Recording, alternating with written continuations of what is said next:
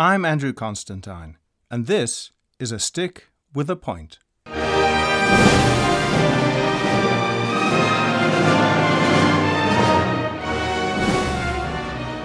This week, my guest is a composer with a growing reputation for writing music which is dramatic, lyrical and engaging. She's won a number of significant awards, and her own personal journey is one which shows how the route to finding our own voice and direction, in any field, is not necessarily either clear-cut or predetermined. I hope you enjoy it. Stacy Garrop, welcome. Thanks for being with me today. It's wonderful to be here, Andrew. Thank you for asking. Now, I've always wanted to ask a composer, what was your first urge to write music rather than play, assuming that you prefer to write music rather than play music? Well, honestly, I wasn't that good of a player, so it wasn't that hard of a choice. I started off by playing piano, and I was okay. And that was when I was 5 years old. And then I sang in choirs, and once again, I was okay, but nothing that was a standout. And then I took up saxophone in high school because I wanted to march with the marching band. And I could play bells, but they were really heavy. And so I wanted something other than orchestral bells. And once again, I was okay at saxophone, not great. But then there was a music theory class that my band teacher offered. I don't know if it was my second or third year of high school now. It's kind of embarrassing that it's so long ago. I'm actually forgetting. But for this music theory class, within the first month or two, he said, go home and write a piece of music for homework. And it's like a light bulb just turned on in my head in a room that had always been dark before. And once that light was on, I never found the off switch. It's just like piece after piece started happening.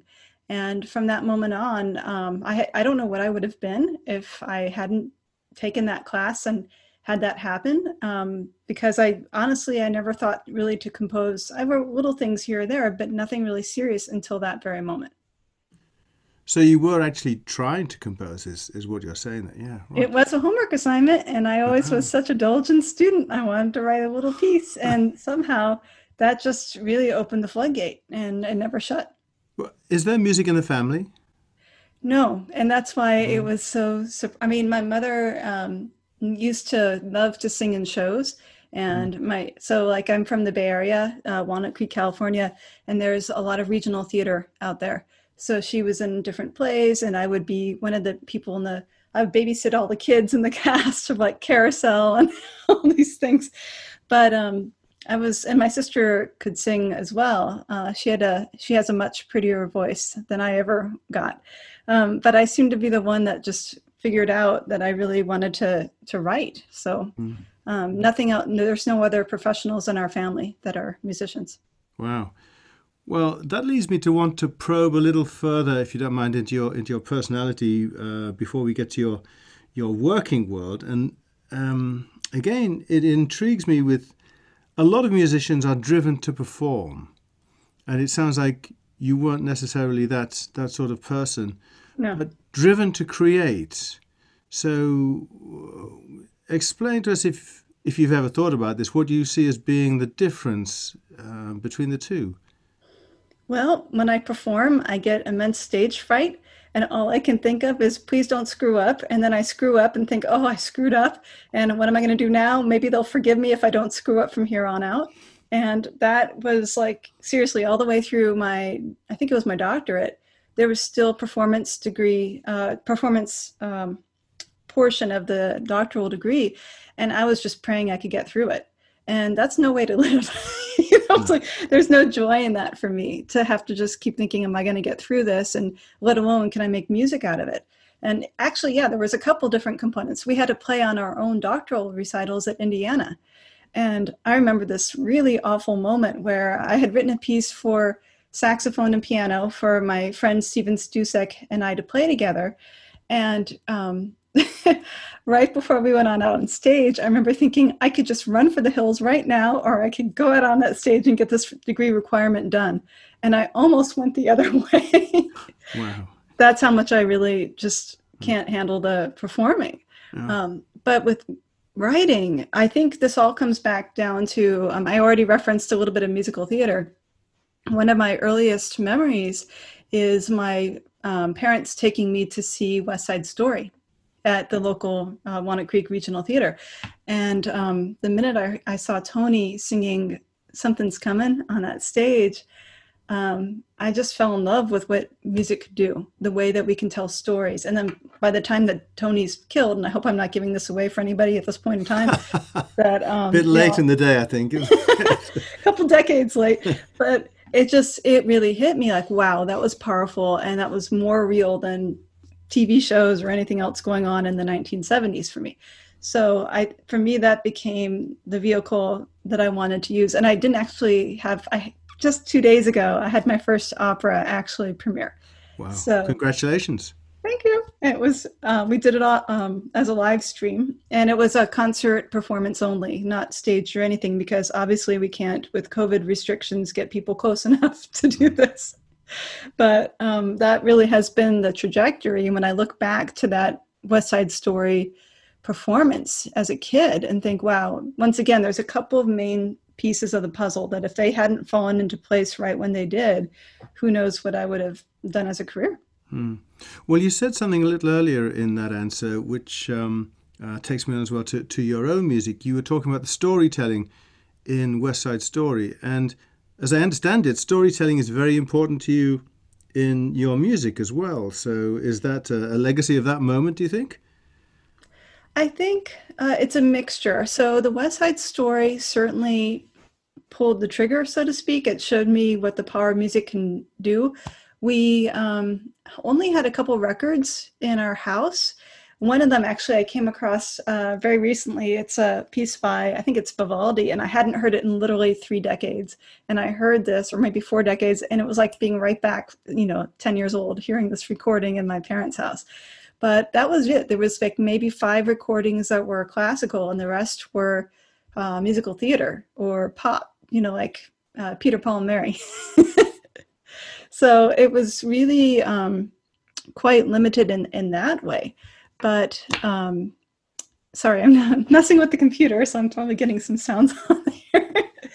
I think that the urge to tell stories, it began with West Side Story, but then I think it also became a vehicle by the way that I write music. So there are different, for all the listeners out there, there are different types of music theory books. Some of them are more aimed in taking your music and making it very direction oriented. And when I was at University of Michigan for my undergrad, we were using one of these sets of books. Other music theory books have the harmonic progressions working sometimes forward, sometimes backwards, but this is what we call, it's Heinrich Schenker. So all of it is always, you start at a moment of repose, you go through some sort of tension, and then you end back at a moment of repose. And that was the set of theory books that we used. So I didn't realize, that meshed perfectly with the way that I see telling stories. And I think it's that combination, quite frankly, that did it. Hmm. That's a very solid answer there. I wasn't expecting something quite as focused on the academic side of it. I was expecting something much more ethereal and airy-fairy and philosophical, if you like. But well, I'm rather practical as a composer in person, so hey. I also just wonder if I had had the other set of books, like the Koska Paine books were... tonal harmony was the other big one at the time. And I wonder how I would have thought about music if I'd used that set of books over the ones that we used. Well, I think your own personality would emerge in the end and would direct you the way you really wanted to go. And all this information is just gathered really to facilitate your own creativity, don't you think? I do, but I started composing really late in the game, so to speak. I was like 16 years old. Basically. And I had 2 years, a year and a half, to write enough pieces to get into a college program. Once I figured out that this is what I wanted to do, which didn't take very long. So I was scrambling. I went to, I was studying actually with some people in California that taught at the Walden School for Young Composers out in New Hampshire. So I went to the Walden School for 2 summers, and they were helping catch me up. And the people I was studying with composition and piano in California were helping me to catch up. So I was still what I think you would say very kind of young and impressionable by the time I got to Michigan for my undergrad, because I hadn't, I'd collected as much information as I could, but I was still rather basic in what I could do. It was, I could show enough dramatic flair that they took a chance on me. I asked years later from my first composition teacher at Michigan, why did you accept me in the program? I didn't have a lot of training at that point compared to my classmates. And he was saying that they always look for like a diamond in the rough, someone that is showing that skill, even if they can't exhibit it quite perfectly on the page at that point in time. Mm.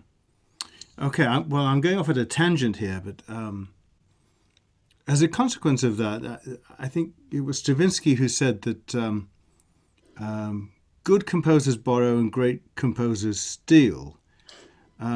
So if you were able to borrow from one composer and steal from another, who would those composers be and why? Well, I have quite frankly borrowed quite a bit from Shostakovich, because he, once I figured out how, like, the top five parameters is how I always taught when I used to teach composition. I would say to my students, what are the top five parameters that you're working with in this piece that you're writing? What are the top five parameters of Shostakovich versus Milton Babbitt versus Philip Glass? Every composer has a very different aesthetic, and different parameters are going to be important. For me, it's always been form. That's always the most important parameter, followed right by tension and relaxation. And I usually use graphs to show this. So I'll have a tension graph that shows I'm charting out the process of the piece, and I put that in front of me when I'm composing, so I have a good idea of where I am at any point. It's like a map. And early on, I would start doing this to Shostakovich string quartets. And he had a very strong control, and Beethoven too, and Brahms, but they were more tied to convention and like the sonata allegro form, which was fine. But if you want to get away from that, I think Shostakovich was the one for me that felt like I was more akin to his style. Stealing, apparently in the opera I just wrote, I apparently stole something from Moby Dick. I swear I don't remember it from Jake Heggie. Jake Heggie is a phenomenal composer, and he was one of the mentors that I had when I went through this Chicago Opera Theater Vanguard program. But I honestly don't know what I did. I'm going to have to go back and take a look through his score, through his opera, and find whatever nugget they're referring to. So I think sometimes the stealing happens unintentionally. So let's go back to Shostakovich. I'm intrigued by that because he's very much one of my favorite composers, and a gift for conductors, of course, because there's the incredible tension that's built up so long, and then he throws everything, including the kitchen sink, at things. You know, when the side drum comes in, you know it's going to get really loud. But which aspect of his music, other than the discipline, form and structure, grabs you? Well, I think also, like, I'm thinking in particular of the Eighth String Quartet. Mm-hmm. And this is the one where he liked to play games with the notes. So the opening da da da da da da is really his initials. It's the D, S, C, H, and mm-hmm. the S is really E flat, and the H is B natural for people. That's just a different spelling of it. That aside, I think the strong use of a motive to tie things together so if you take away sonata allegro form, if you're taking away a lot of different types of things that people are used to hanging on to, you still need to create a structure that people will recognize, something that, unless your point is to create chaos, and there's a lot of composers that do that very well too. So I think for me, what Shostakovich did so brilliantly was not only the form and tracking his tension and relaxation, but he also tracks motives. And how often does he use it? And how does he develop it or let it sit? And then he also is very, very good with timbre and color. So it's not always on the page, like the opening of that Eighth String Quartet, I tend to hear it without any vibrato, but it's not in the score to play it without vibrato. It's just people look at that and see a lot of open strings and know, oh, okay, this is what we should be doing. Mm. But then you look later into that piece, And it's the second movement that really kicks everything into high gear with the tension. And you look at the spacing of the main theme when it comes in. And if I can't remember if it's the first time or second, it's been a while since I've seen the score. They're about 2 octaves apart. Mm. And there's Which is typical of his piano writing as well, isn't it? Yeah, it's like there's... How did he? I mean, he's obviously a master orchestrator as well as composer, because he could have just put them in octaves and just called it a day. So there was something special about that sound, that color, that really attracted him, and he made a point to do that. Have you come to these conclusions from your own analysis, or is this in Composer's World how you assess Shostakovich? Because of course we know about his capacity to just sit in a corner and whatever was going on around him, he composed another opera or symphony or whatever, you know, it's just was able to divorce himself from those distractions. But you found it in your own analysis? Yeah, I mean, I know there's a lot of books out there. I'm not so crazy about always reading other people's analyses, because I tend to then stop thinking myself about what I'm looking for. That's the danger, isn't it? Yeah. Yeah, and I want to make sure that I'm approaching this to understand it from my point of view first. And then usually by the time I figure that out, I'm moving on to whatever I have to do next, and I never get around to reading the other books and analyses. I think this may be a leftover of the doctoral degree. There were so many, at the end of the degree program, you're going through so many classes and so many tests that you have to pass in order to get the degree, that I didn't have time to compose. And all I could think of is, oh, I'm spending all this time reading about all these other things, and this is great because it's getting my knowledge base more and more advanced, but I can't actually do the writing. And so I think once I finally had the time to start writing, I stopped a little bit of the book reading in order to have that time. Now, you said a little earlier about going freelance after teaching at a university for a long time. So perhaps you can tell us about some of the practicalities of making a living as a composer. I mean, do you feel a need to be very active in protecting your intellectual property and stuff like that? I mean, I was reading today about the guy who runs Spotify and how he's a gazillionaire, and all of us who have recordings on Spotify, you know, we earn pennies from there every decade or so, whatever it is. There must be other ways that you need to look to protect your interest, though. Is that something that's true, or do you avoid that? For the most part, I haven't really paid too much attention to it, and mainly because 20 years ago, when I just graduated from Indiana University and I had my first big orchestra piece I entered it in a bunch of competitions and it won a few at the same time, and I couldn't handle the workload along with my first job of teaching. So I found Theodore Presser Company. They took me on as a composer, and Theodore Presser has done, they really do all that kind of work for me. So almost everything that I write in my instrumental catalog, I end up turning over to them. And it works really well for me that way. I know they always are looking out for my best interests, and we're on the phone pretty often to talk about strategies of what to do, you know, like during the pandemic, what should we do now? Like orchestras clearly aren't going to be playing the way that they were. So look, whole repertoire is coming out and things that can be socially distant. So yeah, a lot of strategy there. My choral pieces, I am publishing myself. And yeah, that is a bit of a concern, but at the end of the day, there's only so much time, and how much time do I want to spend doing different types of work? So I sell a digital license for choir pieces.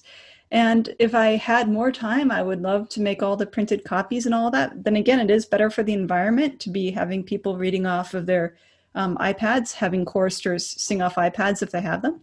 So I don't know. I mean, it's not something I've worried too much about people stealing my intellectual property. I think I've also cultivated a bit of a sound by now. So if someone were to steal it, maybe someone else would notice and then come back to me.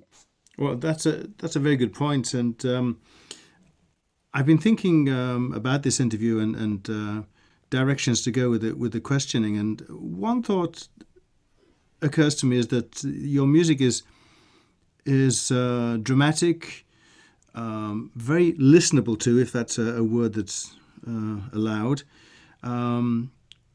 without being at all patronizing to the listeners. It has amazing strength to it.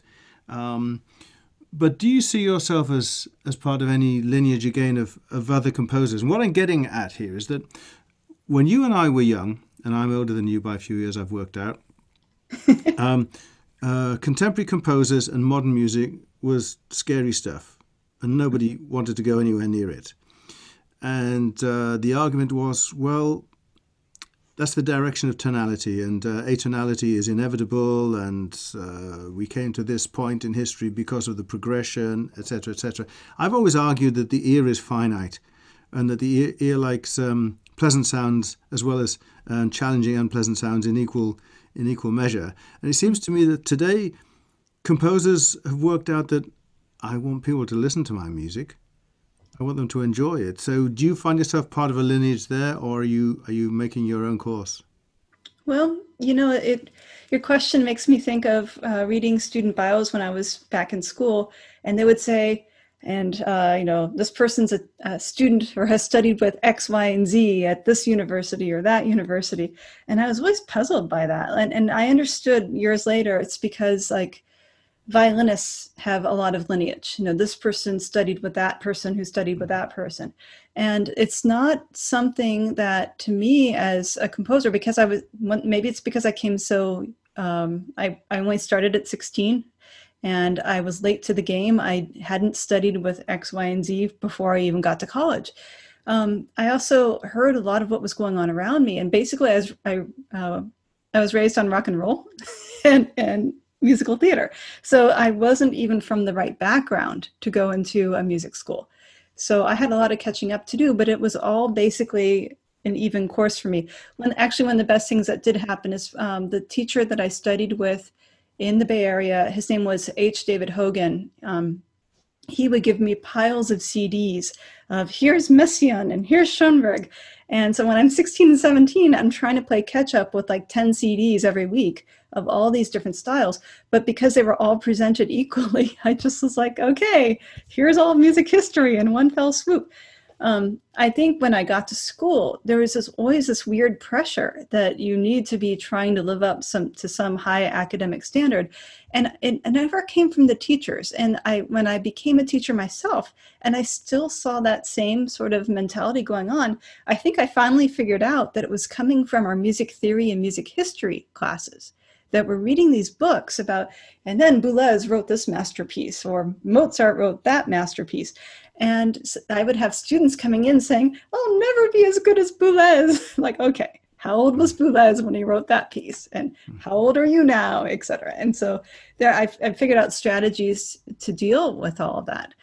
But I fear I'm getting too far from your question. No. It's wonderful stuff. And coming back on that last point from your students there, I had this bizarre belief almost that Beethoven and Mozart and those people had been sitting on clouds composing great music and sending it down by uniformed courier, you know, and it sounds as though the intimidation was passed on to a couple of generations after that as well. You talk about the lineage of such as violinists, that this violinist studied with this violinist who studied with this, who played in the first performance of the Beethoven, you know what I'm saying. Right. Does it worry you at all that today we might be doing exactly the same to young composers, in that I'm worried that there are so many music schools, great conservatories around the world turning out fabulous instrumentalists. And if nothing else, this pandemic has shown us that the internet is a great leveler, and there are countless fabulous players out there who are now able to get their performances and their playing out there on Facebook and everything else, just to show how skilled they are. Does it disturb you that we're doing the same with composers, and there are lots and lots of really good composers? Where are they all going to go? Well, this is one of the reasons I had trouble with academia. It's so difficult to have a career as a composer. I never thought I would be able to I was hoping I could do freelance. I didn't know if I could or not, but I finally got to a point in life where I decided I couldn't go on in the direction I was going. And if I was going to be mad at everybody who was getting a chance to write an opera or other big pieces, I couldn't be mad if I didn't take the same risk myself.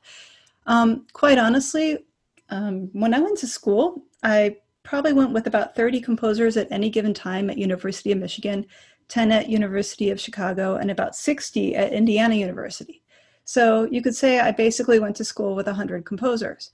And maybe 10 of us have actually figured out how to morph into a professional career, more or less full time. I think what made the difference, though, is you can be as talented as you want, but if you don't know how to be a business person, you're kind of screwed. So, there was a couple times I've actually looked for a publicist to try to take on an event or two, and I am a Midwest composer. I was contacting groups from all over the U.S., and the East Coast agencies were saying, well, we don't take on Midwest composers. You're not in New York, so forget you. And West Coast, same thing. It's like, there's nothing I could do. I was in the middle of the Midwest, and no one really wants to represent you unless you're in the right demographic for them. And that's their business. It's fair game. But I do think that the ones that have figured this out are the ones that know how to be entrepreneurial. So what we are seeing, I think, as a result of the pandemic is not only who has the goods, but who can figure out how to promote these goods in a way that's intriguing, that's interesting to the general audience. It's cutting through the amount of music we're now seeing on the internet. So if the business side of things is so important to a composer, which aspect of composition pays the most? Pays the most? Yeah. Oh, that would be the... that'd be the commissions, the actual commission fee. And what sort of commissions do you look for? Symphonic work, chamber music, operas, choruses? Well, I love everything you named. You didn't name saxophones. So I'll throw them in too. Okay. I noticed you wrote something once for my friends in the Capitol Quartet. Yes. I'm going to have to dig that out and have a listen to that. Yeah. I went to school with Christopher Creviston. We were both at Michigan at the same time. And that was about almost 30 years ago now. It's pretty scary that we know each other. Don't talk about it that way. But that's really how that all came about. This business is really about relationship building, and to have a chance to establish relationships with Christopher or with other people have resulted in things over the years with really having a wide portfolio of pieces. But you raise a good point. As much as I love writing for everything, and when I'm in like the opera world, I'm like, yes, all opera. I went chorus world, oh yes, chorus, orchestra, whatever. I really have to be careful because I already referenced that time is always a little bit critical, and that's very, very true going through life. Is money is important because it has to pay the rent and all that, but time actually means a little bit more because we only have a finite amount, and we don't really know how much we'll have until the end of our lives. So for me, I'm trying to not take on gigs that are not to my core mission at this point. And my core mission is quite simple. I have been dying to get into opera for forever. So that is where I'm headed. But I love writing for orchestras. So I feel like I'm basically in two dual worlds where one of them I'm already very established. The other one I'm trying to still break into. And then I also do chamber pieces and choir pieces as I can fit them in. So are you looking to write anything symphonic in the near future without breaking any confidences? Well, I believe that the Reading Symphony Youth Orchestra have they announced that I'll be writing them a piece? I don't know, but we're very excited about it. So it's now announced, I think. I'm very excited too. It's the first time I will have written a piece for a youth orchestra. So whenever I work with commissioners, I love to just sit down on Skype or Zoom and get them to talk about not only about who I'm writing it for, and so I can really write a piece that's shaped exactly for their capabilities, but I also love finding out what kind of topics are interesting to them. So right now I'm writing a piece for the Dallas Symphony Orchestra Chamber Series, and it's for Haley Hoops, who is a hornist and a clarinetist who's also in the group named Steven. I'm so sorry, I'm blanking on his last name, and a pianist. I don't know who the pianist will be, but I got them on a Zoom session about a couple months ago and said, okay, tell me what you enjoy, but both of you enjoy. The very first word that Haley said was cycling. Oh, and right. They both agreed on it. They both love cycling. So I'm writing a piece called Slipstream right now. And the whole Tour de France is happening, so I've been catching installments of that. I'm watching these crazy urban downhill racing that happens. It's like dirt bike racing, but through cities.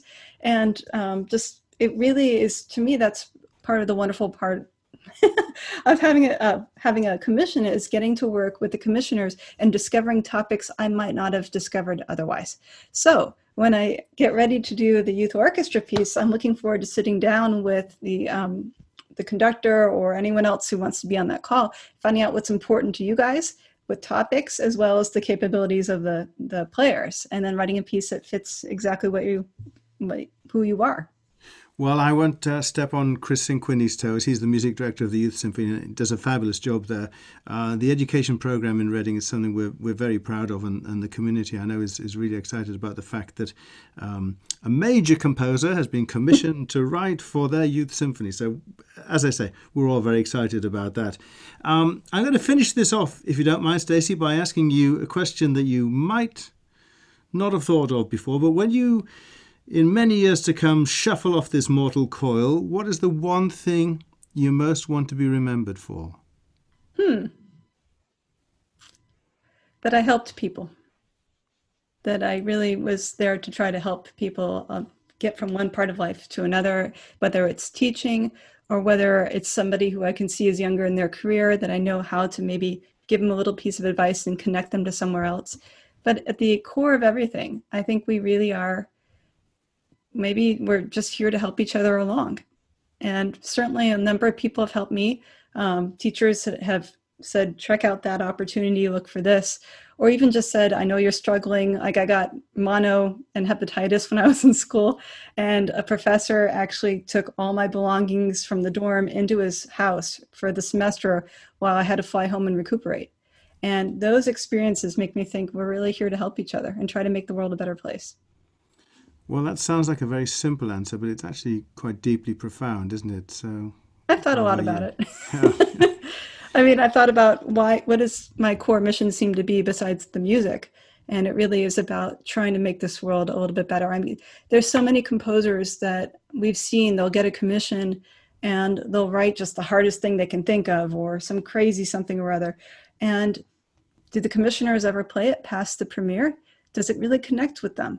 And I think this is why I am successful at what I do, is I do write in a style that tends to be more easy on the ears, if you want to call it, whatever you want to call it, but appeals to people. And I love trying to match up the music with who they are.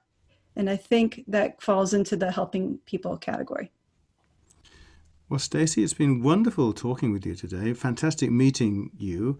And I do hope that we get together in real life in the not too distant future. I'll certainly be there at the Reading Symphony Youth Orchestra when they perform your new work. And I'm looking forward to more symphonic compositions from you, because that's what really turns me on, listening to great orchestral music. I've loved everything I've heard of yours so far. So thank you so much for speaking with me today. Oh, Andrew, it's such a pleasure. And I look forward to the day that we can actually be in the same room together at the same time, making wonderful music together. A lovely time chatting with the very engaging Stacy Garrop. And I hope after this, if you aren't already familiar with her work, you'll feel inspired to go out and discover some for yourself. You won't be disappointed.